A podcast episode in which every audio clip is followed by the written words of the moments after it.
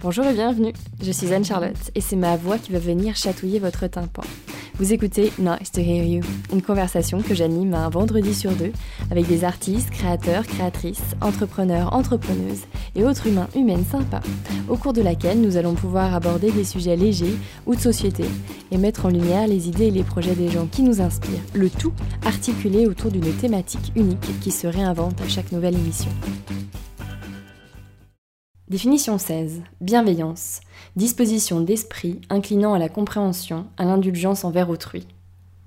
Marion Séclin, j'ai eu le plaisir de la découvrir, comme certains et certaines d'entre vous peut-être, au travers du studio Bagel. De Marion alors, je ne connaissais que les personnages qu'elle faisait vivre sur sa peau et dans ses mots. En fait, Marion Séclin, je l'ai vraiment rencontrée pour la première fois en visionnant son TEDx. Elle était là, sur scène, derrière mon écran lumineux, à raconter son histoire. Ça m'avait bouleversée, inquiétée, questionnée. Quand il a fallu rédiger une thématique pour l'émission, il me parut évident d'aborder un sujet sur fond de toile positive. J'avais imaginé des échos de rire, des phrases chargées de panache. Vous allez l'entendre, cette discussion, souvent légère, quelquefois sévère, est une invitation à l'empathie.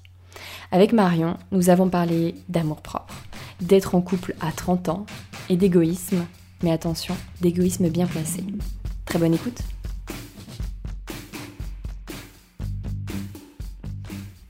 Allez, c'est parti. Chez Nice to Hear You, nous aimons célébrer l'amour, la positivité et les belles idées, sans chichi ni conservateur ajouté. Dans cette nouvelle émission, c'est donc la bienveillance qui est à l'honneur avec mon invité, que je suis ravie de recevoir au micro du podcast. Bonjour et bienvenue Marion. Bonjour.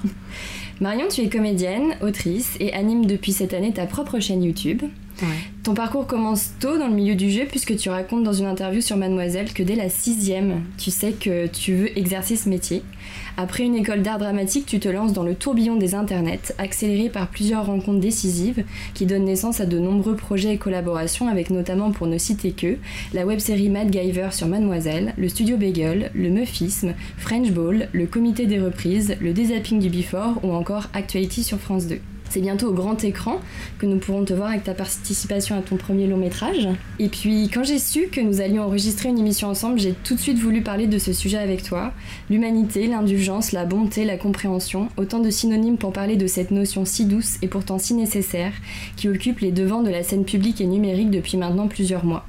Dans des sociétés où les médias gagnent plus à plébisciter les mauvaises nouvelles que les bonnes actions, chacun a besoin d'un retour global vers la tendresse.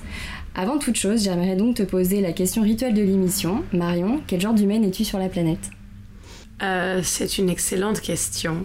Quel genre d'humaine je suis sur la planète? Euh, Je pense que je, je sais pas. C'est terrible, c'est terrible parce que j'avais plein d'adjectifs et j'ai tout perdu. J'ai perdu tous mes adjectifs. J'aimerais bien en trouver un, tu sais, qui soit genre le bon adjectif. Je crois que je suis quelqu'un de foncièrement gentil, vraiment. C'est pour ça d'ailleurs que j'ai tant eu de facilité à me faire avoir dans ma vie par les, par les gens et euh, à me laisser euh, vivre dans des, dans des relations un peu toxiques.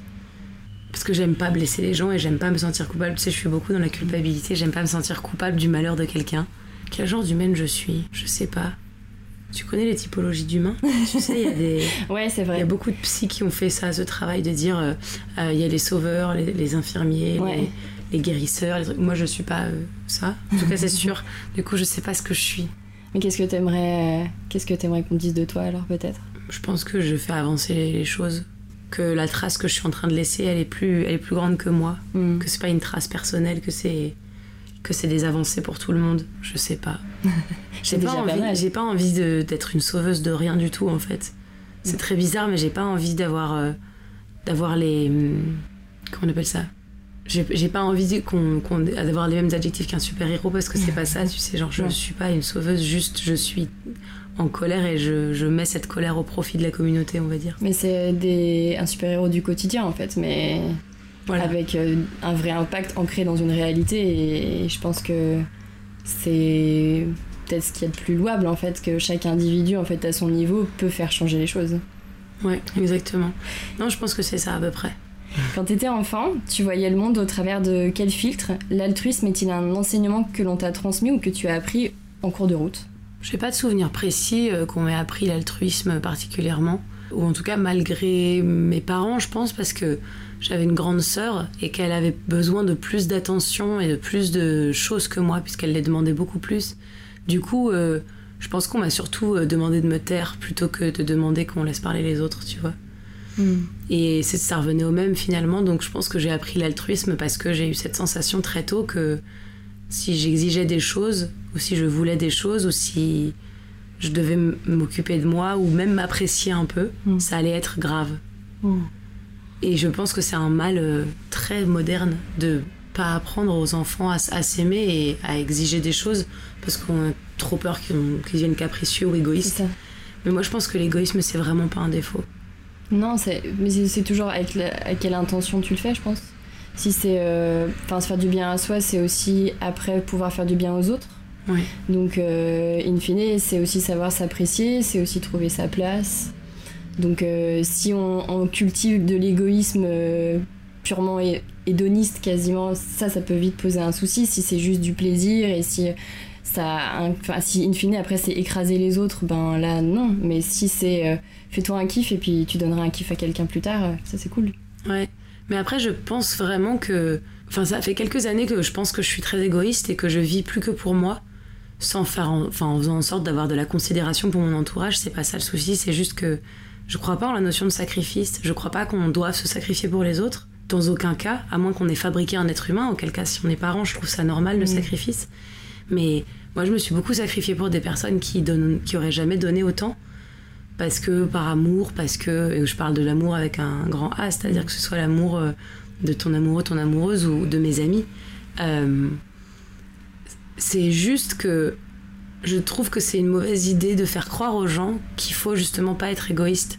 Parce qu'en fait, en étant égoïste, en pensant à eux d'abord, euh, ils ont cette capacité à, à être heureux et donc à être des personnes bien dans leur peau et donc à être euh, bon envers les autres. Et moi, je pense que si j'étais pas égoïste à ce point, je pourrais pas donner autant. Tu vois ce que je veux dire? Ouais, carrément. C'est plus que se mettre en contradiction en disant je me sacrifie pour le peuple et moi j'ai rien pour moi et regardez tout ce que je vous donne et, et je fais pour l'autre. Je fais évidemment pour l'autre, mais si je suis capable de faire pour l'autre, c'est parce que j'ai déjà fait pour moi avant, tu vois. J'avais une question qui arrivait plus tard dans l'émission, mais que je vais te poser maintenant. Je t'écoute. Euh, alors excusez-moi d'avance pour la provenance de haute qualité euh, de cette citation que je m'apprête à vous présenter, mais dans un verset de la Bible, voyez-vous, il est possible de lire ces quelques mots aime ton prochain comme toi-même, mais quand on ne se porte aucune estime, comment fait-on? Ça revient un peu à ce que tu disais, mais Bah, c'est limite l'inverse, j'ai l'impression on n'a jamais trop écouté la Bible. C'est bizarre parce que ça disait pas que des conneries, mais en général, on aime bien avec les religions retenir que ce qu'il y a de vraiment très débile. Aime ton prochain comme toi-même. Le problème, c'est que c'est plus l'inverse, on aime plus les autres que soi-même. C'est pour ça qu'on est entouré de gens dans des relations euh, hyper difficiles, dans des relations avec des personnes hyper euh, mauvaises, pas volontairement mauvaises, mais que les gens se mettent en couple avec des gens qui, qui leur correspondent pas parce que ils s'aiment pas beaucoup, donc ils se disent qu'ils méritent que ça et, et ils se laissent maltraiter. Donc en fait, c'est drôle qu'on soit aussi loin de cette citation, qu'on aime les gens beaucoup plus qu'on s'aime soi-même et qu'on s'aime vraiment peu et qu'on ait l'impression de confondre. Je pense qu'on confond en France euh, euh, l'orgueil et l'amour propre. On croit que dès qu'on s'aime un peu, on est oh ça y est, tu te la pètes, ah super, bah ouais peut-être. Et en fait, c'est hyper important l'amour propre, mais vraiment euh, au-delà du terme du dictionnaire amour propre, vraiment le fait de s'aimer activement, de se le rappeler, de- d'être doux avec soi-même, tout ça. C'est peut-être parce qu'à l'école aussi, on nous apprend euh, très tôt euh, la compétition, tu vois, les notes, on est toujours mis euh, un peu les uns, pas contre les autres, mais enfin, en tout cas, c'est vraiment le souvenir que j'ai de l'école. C'est, t'as un, un contrôle, et ensuite les notes sont distribuées, puis il y a un meilleur, un loser, et tu vois, on est toujours dans une espèce de pack. Il faut sortir de, du lot, mais en même temps, on nous dit pas, bah, prenez-vous tous la main, euh, euh, machine euh, la, meilleure va aider bidule le moins bon et puis allez let's go les gars. C'est plutôt bon bah bravo parce que t'as eu 18 et puis toi bah sorry mais t'es nul t'as eu 4 quoi. Et donc il y a pas cette notion peut-être d'amour dès l'école en fait. C'est peut-être ça. Non mais c'est sûr, mais je pense qu'au-delà de tout ce qu'on apprend à l'école, même au temps de nos parents, enfin je pense que c'était, je pensais que c'était encore pire parce que oui on leur apprenait des trucs pratiques de la vie, mais euh, on apprenait aux femmes certaines choses et aux hommes certains trucs et donc finalement ça faisait que nous séparer encore plus et nous donnait bien la sensation qu'on n'était pas fait pour vivre ensemble les hommes et les femmes. Je suis assez d'accord avec toi dans un sens. Je sais pas si c'est à cause de l'école, moi je pense que c'est à cause de nos parents qu'on s'aime pas parce que même ils savent pas s'aimer et, et surtout il y a des constructions sociales qui font que il y a des choses qu'on n'apprend pas aux enfants. On apprend aux enfants des trucs bêtes. Moi, je me souviens que ma mère me disait, bah c'est dur parfois la vie. J'avais trop envie de lui dire euh, pourquoi ça devrait en fait, à quel moment c'est une règle absolue. Et en fait, à vivre comme des victimes, bah on s'aime pas, c'est sûr. À vivre en étant comparé, en étant euh, avec des gens exigeants avec nous, qui exigent de nous plein de trucs, et puis qui en plus font des choses pour notre bien, et je parle vraiment de nos parents là-dedans. Mm. Ils veulent des trucs pour notre bien, du coup ils nous empêchent de faire les trois quarts de ce qu'on veut faire. À quel moment tu veux t'aimer un peu dedans? T'as pas le temps, t'as pas la place. Bah t'as pas la place, et surtout on te dit pas que c'est important. Jamais on le verbalise. Par contre, oh là là, se mettre en couple avec quelqu'un, ça c'est important dans ta vie. Sinon, qu'est-ce que t'es? Bah, T'es une merde si t'es seule. La petite boîte toute Ouais. prête. Même juste se mettre en couple, c'est pour ça que les gens restent en couple, je pense. C'est que c'est trop important. On nous a dit que c'est trop important. On nous dit qu'on n'est rien tout seul. On nous dit vraiment qu'on n'est rien tout seul. Ouais. Euh, et qu'on n'existe pas aux yeux de la société. Et, et quand tu dis que t'es célibataire, les gens ils sont désolés pour toi. et je dis pas, euh, ouais, euh, soyons célibataires pour faire un statement. non, c'est juste, mais sois en couple avec quelqu'un qui t'aime et Mm. que t'aimes aussi. Mais si c'est pas le cas, sois pas en couple. Tu vois, genre chacun sa vie, chacun fait son truc. Il y a aucun jugement sur le fait d'être en couple ou de pas être en couple. Juste, c'est pas un but en ça. soi. Ça doit ça pas être un pas- objectif Ça de doit pas être un objectif et surtout ça doit pas être euh, qu- quand t'es pas fin quand on n'est jamais fini je pense en tant qu'être humain. On n'est jamais à- arrivé à l'âge adulte euh, à un âge où on est fini où on peut dire c'est bon j'ai plus rien à apprendre j'ai j'ai tout fait j'ai tout vu. Mais euh, je trouve que le fait de nous bassiner avec l'idée du couple je trouve que le fait de nous, de nous dire à quel point c'était important qu'on rencontre quelqu'un ça fait qu'on se lance dans n'importe quoi avec n'importe qui et qu'on fait en sorte que ça marche parce qu'on nous a dit un couple c'est difficile, faut faire en sorte que ça marche. Alors on est là, ok, on va faire en sorte que ça marche, on va faire des efforts et on se met à faire ça. des efforts sur des trucs qui n'ont pas de sens. pas de sens, ouais.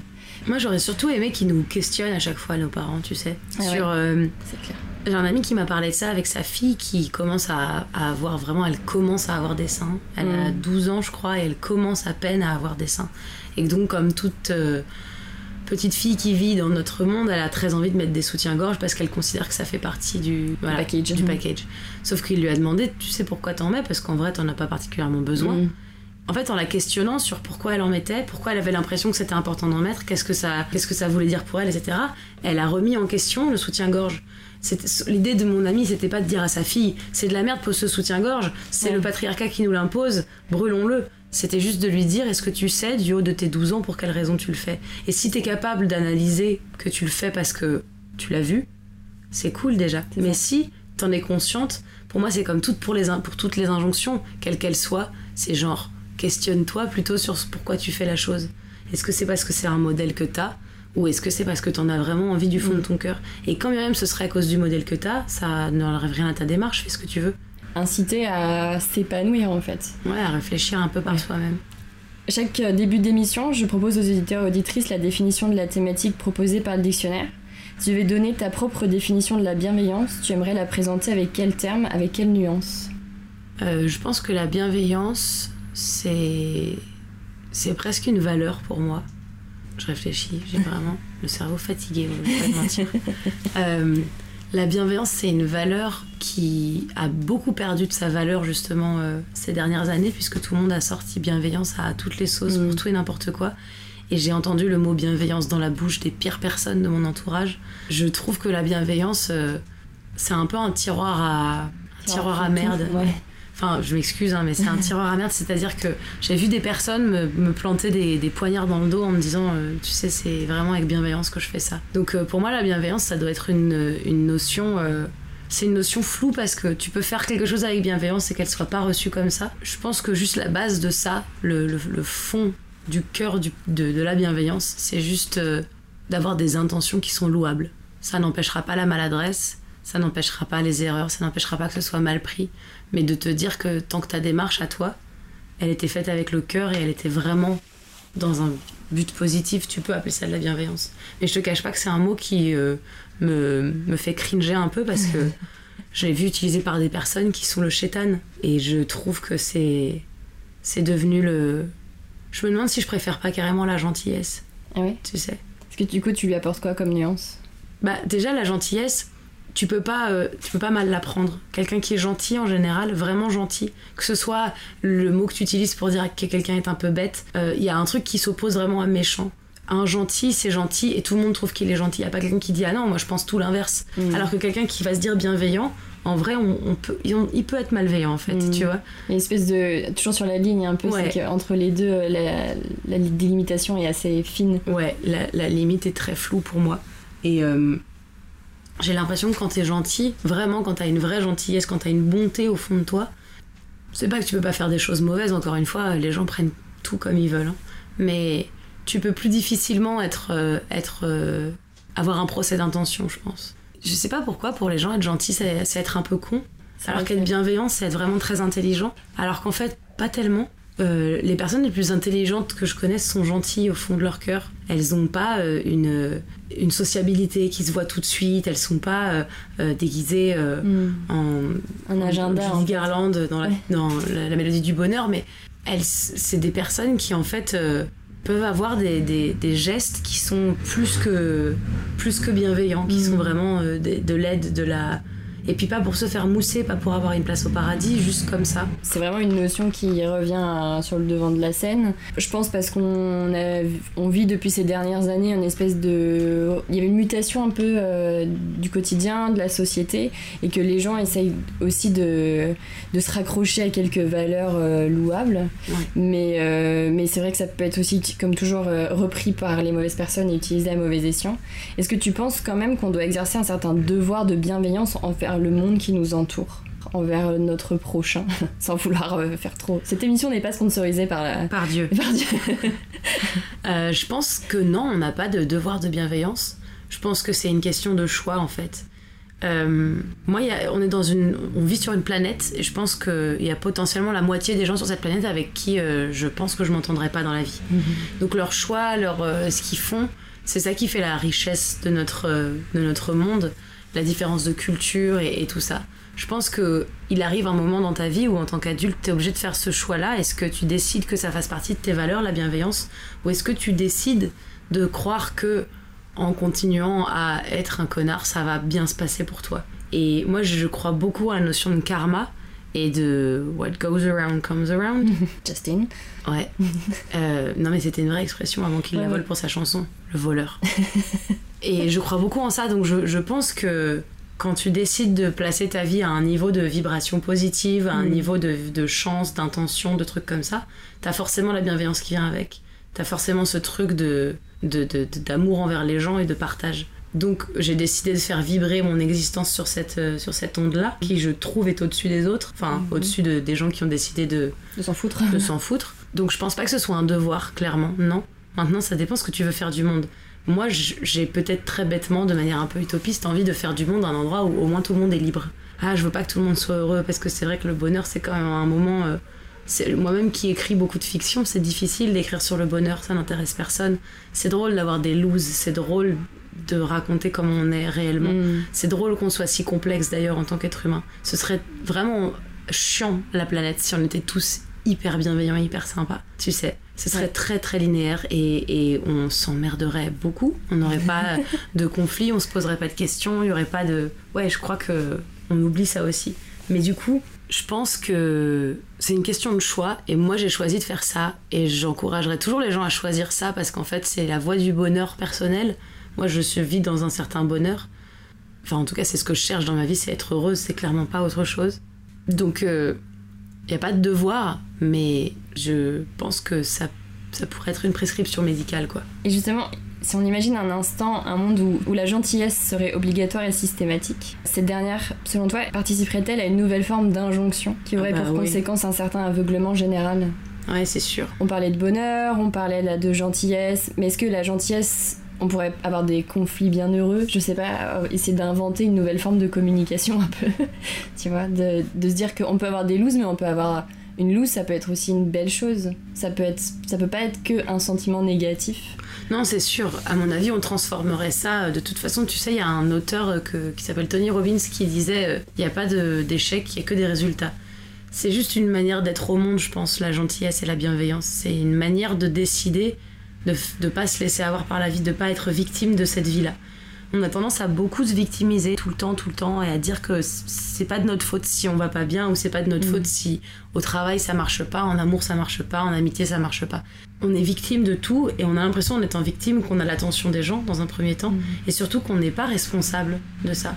En fait, on est responsable de ça.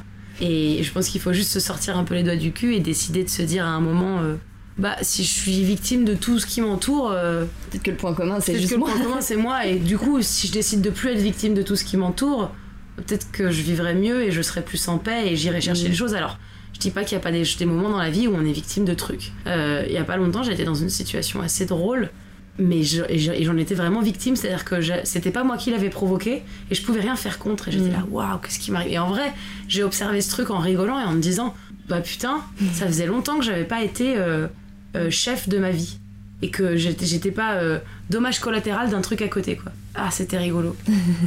ouais, non, je pense que c'est tout est une question de. Plus, en fait, il faut pas d'injonction.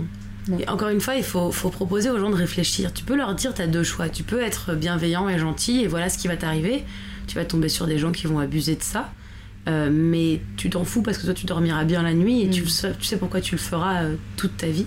Parce que peut-être tu es fondamentalement comme ça. Et euh, tu peux le dire à l'inverse, tu peux être autre chose. Mais choisis ce que t'es et, et si tu le choisis, comprends que tu l'es pour une mm. raison. C'est tout ce qu'il faut, je pense, aux gens, pour ensuite décider que, bah, effectivement, il y a quand même un truc qui est plus intéressant qu'un autre. Répondre de la douceur aux personnes avec lesquelles nous partageons un sens de valeur de points communs, ça apparaît toujours un peu comme naturel. Mais qu'en est-il de celles avec qui nous ne partageons rien, voire même avec lesquelles nous sommes diamétralement opposés? Comment on peut, encore une fois, essayer de répandre un peu de douceur? Est-ce que c'est possible? Est-ce que c'est intéressant? Est-ce qu'il faut mettre de l'énergie là-dedans? En fait, je pense que quand tu répands de la douceur à des personnes euh, avec qui t'es pas d'accord, voire que tu n'aimes pas du tout, c'est pas un truc que tu fais pour eux, c'est un truc que tu fais pour toi. Euh, j'ai été souvent euh, mise à la place de, tête de turc sur internet. C'est pas agréable de recevoir la haine de gens tous les jours et ça te donne une haine qui est pas à toi. C'est-à-dire que moi j'étais pas en colère dans ma vie, vraiment. J'étais vraiment paisible. Je disais des trucs, il y avait des trucs qui m'agaçaient, mais à mon échelle ça allait. Je me suis mise à avoir envie de buter des gens, vraiment, avoir des réelles envies de meurtre. Hmm. Euh, et où je me suis dit, je comprends la nature humaine qui est hyper excessive, mais vraiment, on est comme ça. Hein. Heureusement, il y a des, il y a des barrières euh, en France qui m'ont empêché de, notamment la prison. Mais en vrai, j'étais, c'était, ah, c'était horrible comme sentiment. Donc je pense que quand tu reçois de la haine de quelqu'un, t'as de la haine, mais c'est pas la tienne. Donner de la bienveillance à des gens qui potentiellement te donnent de la haine en échange, c'est juste pour toi. Pour dire, tu sais quoi, je comprends tes raisons. Avoir de l'empathie, déjà j'ai de l'empathie et ça c'est hyper difficile à vivre. En, vrai, on croit que c'est trop cool d'avoir de l'empathie, mais c'est terrible parce que je suis une éponge à, à, Jean, vraiment je suis une éponge. Et quand j'ai commencé à comprendre euh, dans quelle situation devaient être les personnes qui m'insultaient ou qui me menaçaient, j'ai commencé à me dire oh putain j'ai vachement de chance par rapport à eux. Hmm. c'est que déjà je suis capable de dire que j'ai vachement de chance par rapport à eux. Et je suis capable de comprendre d'où vient cette haine cette colère. Et c'était pour moi que j'ai décidé de tu sais de, de, vivre en paix et de me dire allez je veux pas de cette haine là c'est pas pour eux. Donc je pense qu'il y a un truc égoïste aussi dans la bonté, qui est de se dire euh, c'est meilleur pour mon cœur, moi, d'être euh, bonne hmm. et, de, et de les aider, plutôt que de rentrer dans des rapports de force. Ben, j'ai pas le temps en plus.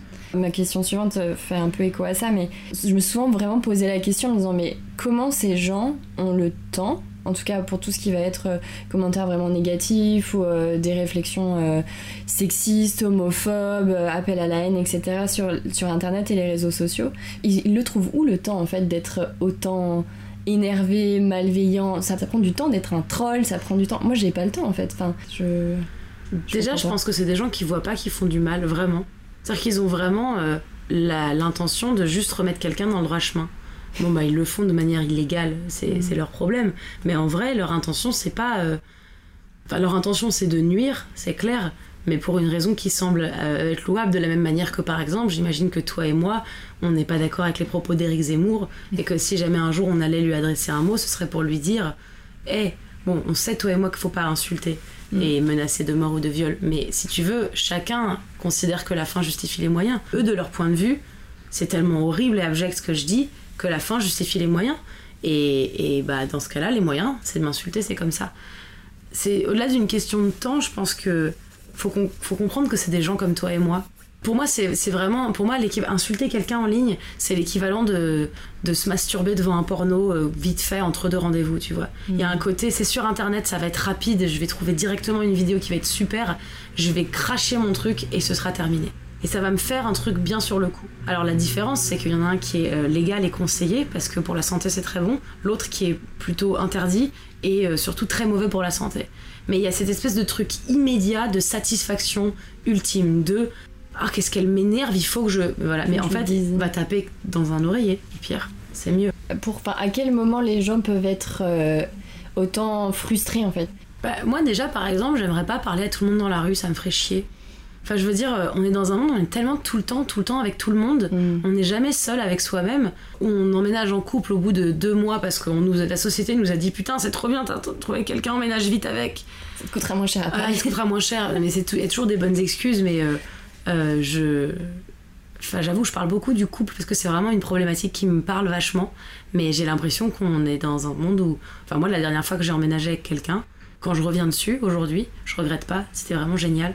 Juste, j'ai réfléchi et je me suis dit, putain, si c'était à refaire, je le referais pas. Parce qu'à l'époque, je croyais que c'était ça qu'il fallait que je fasse. Je croyais que c'était la norme et que c'était obligé. Hmm. Enfin, obligé. Que si je faisais pas ça, bah, j'étais nulle. Et en vrai, la vérité, c'est que j'aurais pu ne pas le faire et j'aurais survécu. Je me suis fait la réflexion il y a pas longtemps, euh, quand tu rencontres des gens dans un contexte hors professionnel, on te demande comment tu t'appelles, ce que tu fais dans la vie et si t'as quelqu'un. Enfin, je trouve que c'est assez symptomatique en fait de, du, euh, du reste de la société. Je sais pas quel âge t'as Moi j'ai 25 ans. Ouais, bah moi j'ai pas loin de 30, j'ai 28 ans. Et alors euh, il s'est passé un, un truc, j'ai été en couple avec quelqu'un il y a pas longtemps. Je suis pas restée très longtemps en couple, mais ça a duré euh, genre ça a duré 6 mois. Dans ces 6 mois, au début de ma relation, on demandait ça fait combien de temps que vous êtes ensemble? Et on répondait bah 2 mois. Et les gens étaient vraiment. Ah bah ça va Non, non, étaient choqués comme si ah il était impossible qu'arrivé à la trentaine, des gens soient ensemble depuis deux mois. Tu vois ce que je veux dire?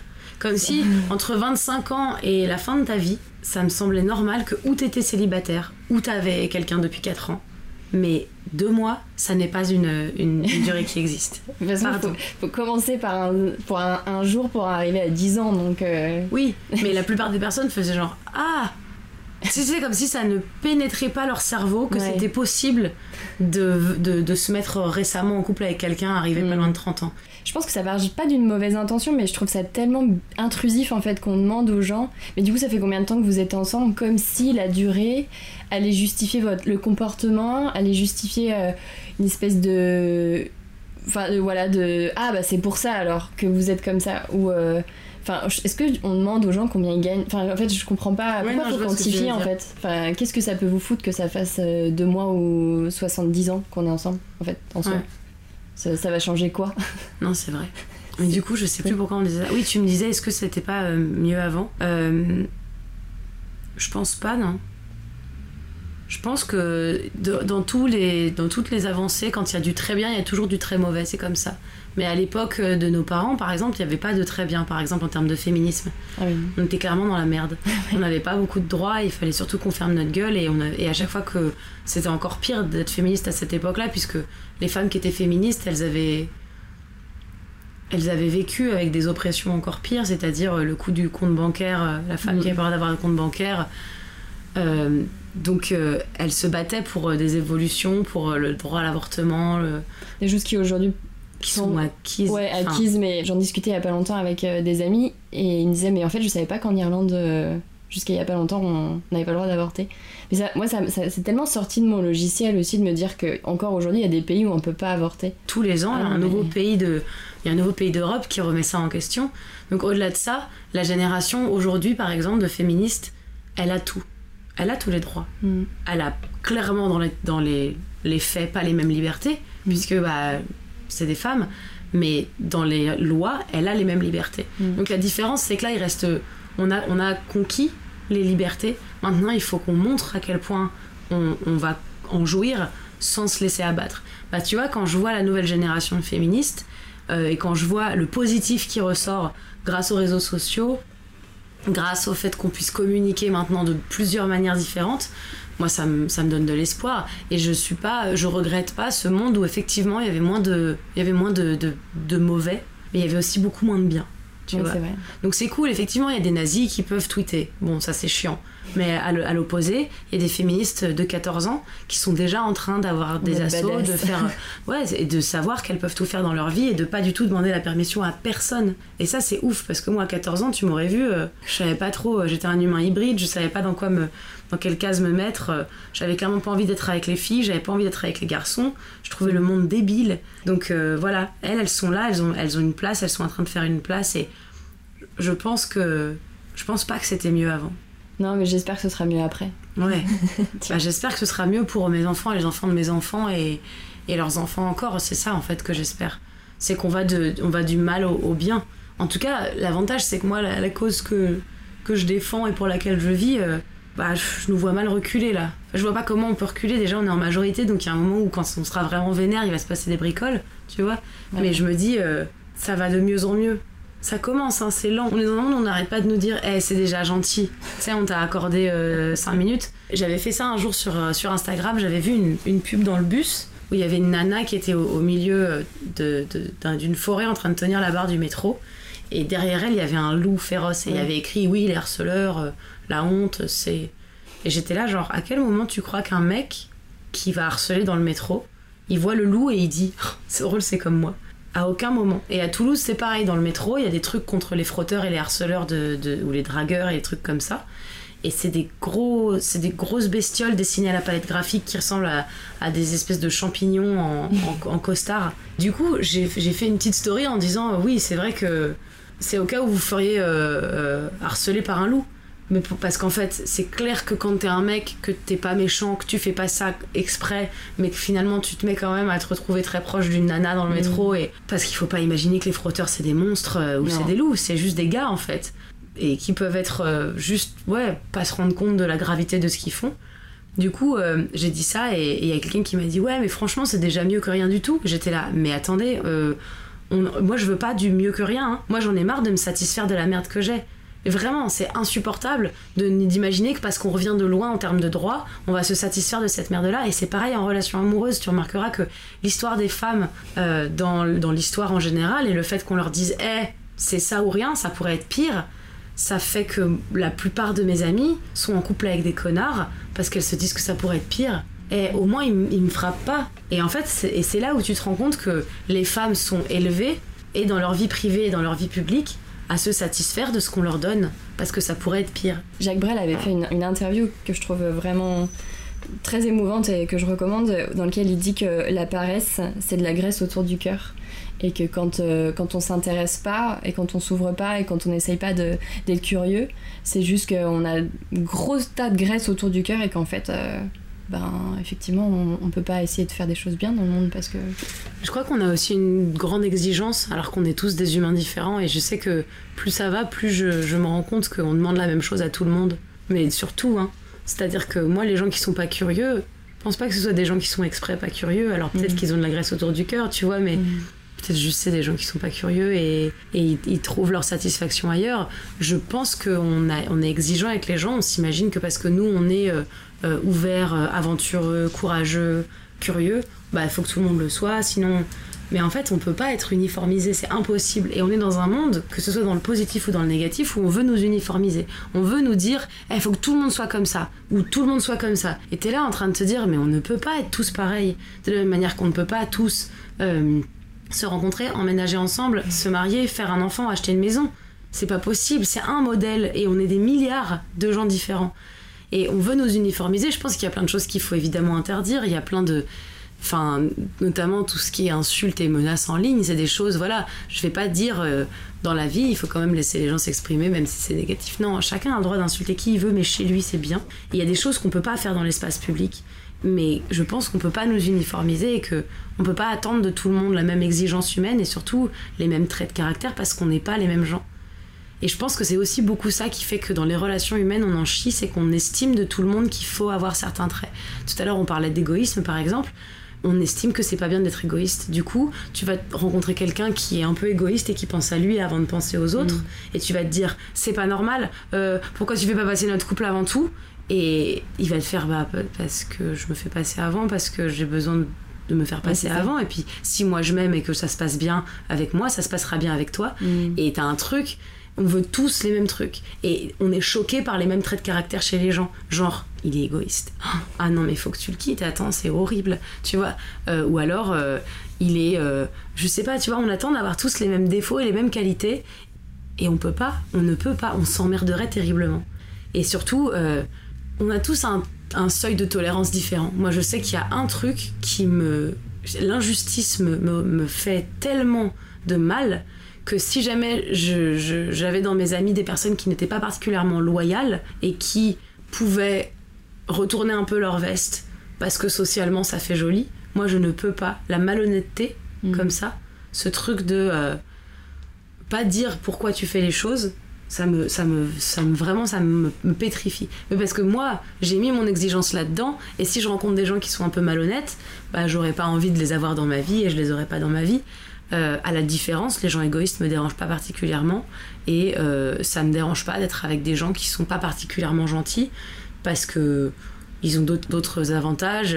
Mais chacun un peu à son niveau, faut réussir à, te mettre avec mm. des, enfin, à faire ton clan avec ces gens-là qui sont comme tu es capable de tolérer. Et je sais pas si ça changerait le monde et si ça en ferait pas une espèce de, de monde de bisounours où on s'emmerderait si on était tous pareils et si on avait tous le même niveau d'exigence et de curiosité.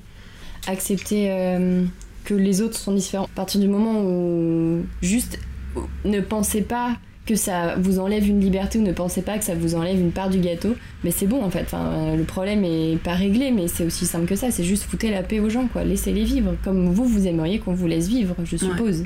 exactement. Oui, c'est ça en fait. Ça manque. En fait, ce monde-là dont on parle depuis tout à l'heure, il manque d'empathie. Il manque pas de bienveillance, il manque juste d'empathie. Il manque juste de la capacité que les gens auraient de, de dire ah je me mets à ta place et euh, je te laisse tranquille ou je me mets à ta place et du coup je change ça chacun a un, degré d'empathie. Je connais des gens qui n'ont pas du tout d'empathie. Ah oui bah non, mais il y en a plein en fait autour de toi. Des gens qui sont incapables, de, mais même des gens très gentils qui sont incapables de se mettre à ta place, qui se mettent à leur place tout de suite et qui mmh. disent bah j'aurais pas fait ça. Et du coup tu te dis c'est pas la question que je te pose. J'ai des amis comme ça, tu vas leur dire qu'est-ce que tu penses de cette chemise? Et elles vont te dire ah non pas du tout. Sauf qu'en fait elles, elles, oublient que t'es en train, elles se projettent dans la chemise et elles aiment pas. T'es là en train de leur dire alors par contre moi je fais genre une tête de plus que toi, j'ai pas la même couleur de cheveux, euh, c'est plutôt mon style. Tu vois ce que je veux dire? Et ça, c'est ça le problème. C'est que mm. tu as des gens qui sont dans un manque d'empathie et qui sont. Euh, dans ce, voilà, le manque d'empathie, ça pourrait être la, mauvaise partie de l'égoïsme. Ça pourrait être le je pense pas aux autres. En tout cas, je me demande pas ce que pensent les autres. Parce que pour moi, il y a deux formes d'égoïsme. Il y a je pense à moi, qui est un bon égoïsme. Je pense à moi d'abord, parce que c'est important. Et je pense pas aux autres. Et là, si tu te demandes jamais comment se sentent les autres, c'est sûr que tu es incapable de vivre en communauté. Et c'est ça qui manque. C'est pas de la bienveillance, c'est juste le fait de dire bon, je vais essayer de me mettre à ta place, ça a pas l'air simple. Euh, ok, je me tais. Voilà. Ou ok, je, je, change de comportement. Mais sans empathie, je pense que tu peux aller nulle part. Enfin, en tout cas, tu peux aller nulle part en communauté. Tu es obligé d'être avec d'autres gens qui n'ont pas d'empathie. Et je pense que quand t'as pas d'empathie et que tu es avec des gens qui n'ont pas d'empathie et que tu leur demandes d'avoir de l'empathie, ça explose. Non, mais ça s'annule vraiment. Le truc, c'est ça qui est drôle, c'est qu'avec les gens qui n'ont pas d'empathie, ce qui est drôle, c'est souvent ils attendent que les autres aient de l'empathie pour eux. Au cours de ton TEDx, tu exprimes le fait que, même si on en a parlé un petit peu, que sur Internet et plus particulièrement sur les réseaux sociaux, les utilisateurs et utilisatrices expriment plus facilement leurs opinions négatives que positives. Bad reviews, bad comments, pouce en bas. Tu invites chaque internaute à exprimer plus fort sa satisfaction.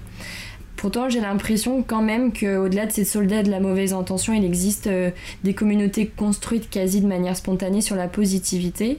Pourquoi c'est important de dire le bien plutôt que le mal? Bah parce que sinon on entend que le mal. C'est même pas le dire plutôt, c'est pas dire l'un plutôt que l'autre, c'est que c'est dans la vie en général et c'est très mm. français. C'est juste ça. On est tous pas contents, on adore râler auprès de notre entourage et on aura plus tendance à faire une mauvaise pub qu'une bonne. C'est comme ça, on est comme ça. Et on sait pas pourquoi, j'ai l'impression qu'on est des Français, on est on est, des, on est casse-couilles, on attend d'être diverti, on attend que ce soit bien, on attend la qualité, on a dépensé l'argent. Alors voilà, on a cette condescendance de, d'imaginer que euh, bah, c'est nous les chefs, quoi. C'est peut-être un côté euh, latin, moi je trouve que c'est assez latin, ce côté où on s'insurge de tout tout le temps et on est toujours en train de, ouais, de, râler. Ouais, c'est ça. Mais c'est surtout, euh, du coup j'ai oublié ta question. Savoir pourquoi c'était important de dire le bien plutôt que le mal. Parce que ça arrange dire le mal. Ça sert à rien. Ça n'a pas d'intérêt. En fait, ça nourrit des choses mauvaises de, tout le temps se concentrer sur ce qui est négatif. Ça nourrit du négatif et le négatif ne produit pas dans le corps toutes ces endorphines de, de plaisir et de trucs comme ça. C'est vraiment scientifiquement prouvé que ça ne sert à rien d'être en colère. Et pourtant, je le suis beaucoup. Parfois, je me laisse vivre tranquille mes colères. Euh, je, suis vachement sensible à mes hormones, donc il y a des phases où j'ai envie de, de, courir à poil dans la rue et des phases où j'ai juste envie de chialer pendant toute la journée. On ne sait jamais à l'avance. Ce qu'il faut juste savoir, c'est que ça ne sert à rien de dire euh, le mal particulièrement. Je pense pas qu'il faille dire plus l'un que l'autre, c'est juste qu'il y en a un qui va avoir. En gros, c'est comme si tu me disais est-ce qu'il vaut mieux manger une salade ou fumer une cigarette? Et je te dirais bah a priori, fumer une cigarette, ça peut être agréable, mais ça a été prouvé que c'était mauvais pour la santé, alors que manger de la salade, c'est inoffensif et voire bon pour toi. Ben voilà, c'est la même chose pour moi. C'est juste une question d'habitude. Et euh, attention, savoir dire le bien, ça veut pas dire arrêter de dire le mal. Ça veut pas dire te couper de toute émotion négative, parce que tu peux pas te couper de tes émotions de toute façon. Mais réussir à dire ça c'était pas ouf, mais je vais pas en parler parce que ça ne nécessite pas euh, une prise de parole. Ça, c'était génial et je vais le dire. C'est juste ça, je pense, qui est important. Et dans un autre TEDx, animé cette fois-ci par le philosophe Emmanuel Jafflin, ce dernier explique que quand il a commencé à s'intéresser au, concept de la gentillesse, il a d'abord cherché à connaître lequel ou laquelle de ses pairs avait déjà travaillé sur le sujet. rapidement, il s'est rendu compte que personne n'avait théorisé cette notion, apparemment tout le monde se fout de savoir ce que signifie être gentil. Euh, pourtant, quand on discute avec les gens, je remarque que chaque personne souhaite être perçue ou se perçoit comme un être euh, gentil et agréable. Avoir l'air gentil ou gentil est-il plus important que l'être vraiment? Existe-t-il une espèce de jauge de la gentillesse? Comment on sait que quelqu'un est. Comment on peut dire que quelqu'un est gentil en fait? C'est assez subjectif la gentillesse. Maintenant, euh, j'ai un bouquin qui s'appelle Arrêtez d'être gentil, soyez vrai. Pour moi, la gentillesse, euh, c'est pas une notion qui se, de, de sacrifice. C'est pas euh, quelqu'un qui va te proposer de faire quelque chose pour toi qui ne lui apportera rien du tout parce qu'on est quand même des êtres sociaux mais aussi des êtres personnels et donc on fait beaucoup des choses pour nous. Même dans notre bonté, dans notre gentillesse, il y a une forme de... On veut quand même une médaille, tu vois. on aura beau dire non.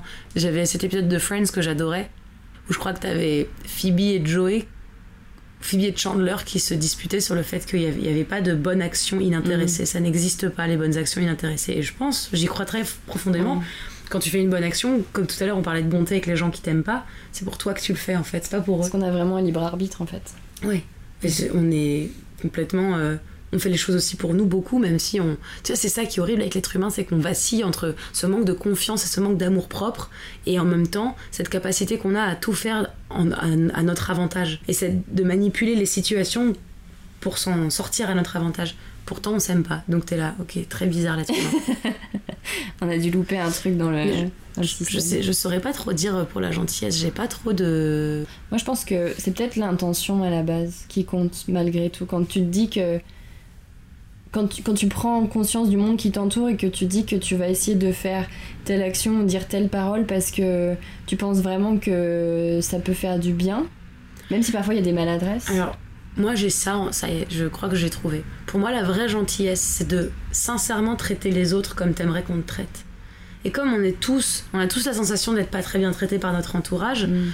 que ce soit par nos parents, notre famille, nos amis, il y a des moments où on se sent un peu dans le boulot, un peu mm. sur le carreau, on se dit merde, ça se fait pas, ils auraient pu comprendre que si tu réussis à sincèrement traiter les gens comme toi t'aimerais être traité, si à chaque fois avant une action tu te dis est-ce que j'apprécierais cette action ou pas, ben en fait, euh, t'auras pas de, de, mauvais gestes. Tu vois ce que je veux mm. dire? T'auras peut-être des maladresses, encore une fois, on sait jamais comment les gens vont percevoir le truc. Mm.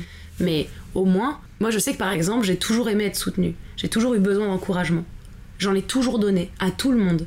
Et tous les gens que j'ai encouragés, qui m'ont en retour envoyé chier, c'est-à-dire que quand moi j'avais besoin d'encouragement qui me, me, faisait me sentir illégitime, je me suis toujours dit, je regrette pas moi de les avoir encouragés parce que je suis comme ça foncièrement parce que j'ai envie de donner à ces gens-là ce que moi j'ai ce que moi j'aurais aimé recevoir. Mais c'est pas pour le recevoir en échange c'est juste ben comment t'aimerais qu'on s'adresse à toi? Comment t'aimerais qu'on t'aide? Comment t'aimerais qu'on te parle? Ben de cette manière-là donc ben, fais-le tu verras ça peut t'apporter des trucs cool. Et on va finir avec quelques petites rapid fire questions. Yes. Un moment qui fait du bien à la tête comme au corps. Rien faire. L'ennui. Un truc qu'on oublie je trouve. Ouais. Être seul ou être avec quelqu'un pas parler J'aime bien être seule, vraiment, je manque de solitude, je trouve. C'est drôle parce que j'adore être entourée et j'ai ce paradoxe énorme qui consiste à dire euh, Ouais, j'adore être seule, mais comme là je suis seule, je vais quand même appeler quelqu'un parce qu'il y a des gens que j'aime voir. Si tu devais avoir un blaze qui résumerait bien ta philosophie de la vie Ma phrase préférée, c'est une phrase de euh, Hunter S. Thompson qui dit Anything that gets your blood racing is probably worth doing. Donc tout ce qui fait battre ton cœur très fort vaut probablement la peine d'être fait. Et je suis très dans cette optique de me dire euh, j'ai envie de me sentir vivante et je, je vais d'abord faire un truc avant de voir si c'était une bonne idée ou pas. Plutôt que de dire ah, j'aurais peut-être dû. Un compte Instagram à découvrir ou redécouvrir euh, je sais pas si tu connais euh, Shaker Maker Blog. Si. Bah, je l'aime trop, je l'ai découverte, je crois, par hasard au fil de mes. J'adore regarder mes, mes, suggestions Instagram et j'ai dû la suivre comme ça.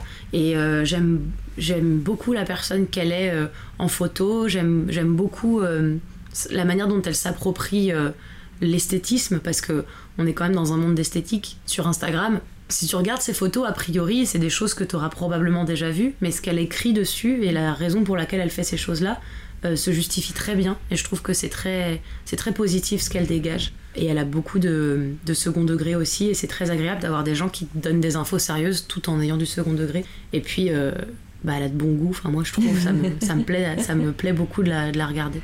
Une chanson à écouter en boucle Bah, la chanson Outsider de l'homme pâle. C'est une chanson qui est disponible dans son, dans son album Flip de Luxe, donc c'est un titre inédit de sa version de luxe et c'est euh, moi la chanson cette année qui me qui m'a le plus bouleversée dans les paroles parce que je m'y suis énormément retrouvée et que je me suis dit mon Dieu comme des gens peuvent encore écrire aussi bien Mm. qu'à l'époque on n'arrête pas de nous dire oui Victor Hugo C'est ça. ouais. Mais vraiment si je compare l'homme pâle à Victor Hugo c'est pas c'est pas c'est Pas pas, de la vanne, c'est pas de la vanne. C'est vraiment que il a une exigence dans dans l'écriture. Mm. il a une manière d'écrire qui est si profonde et si réfléchie. Et, et ce qu'il dit je j'ai pas l'impression de l'avoir déjà entendu ailleurs. Et puis ça me parle parce que évidemment le langage c'est celui de notre époque. Donc Ça ça s'identifie plus facilement. ouais un peu plus je pense Et pour finir, une pensée positive à partager avec nos auditeurs et auditrices. Bah, moi j'aimerais bien prôner l'égoïsme euh, l'é- l'égoïsme l'égoïsme bien, bien placé. La vache elle était compliquée cette phrase. je prône l'égoïsme bien placé le, et l'amour propre, vraiment.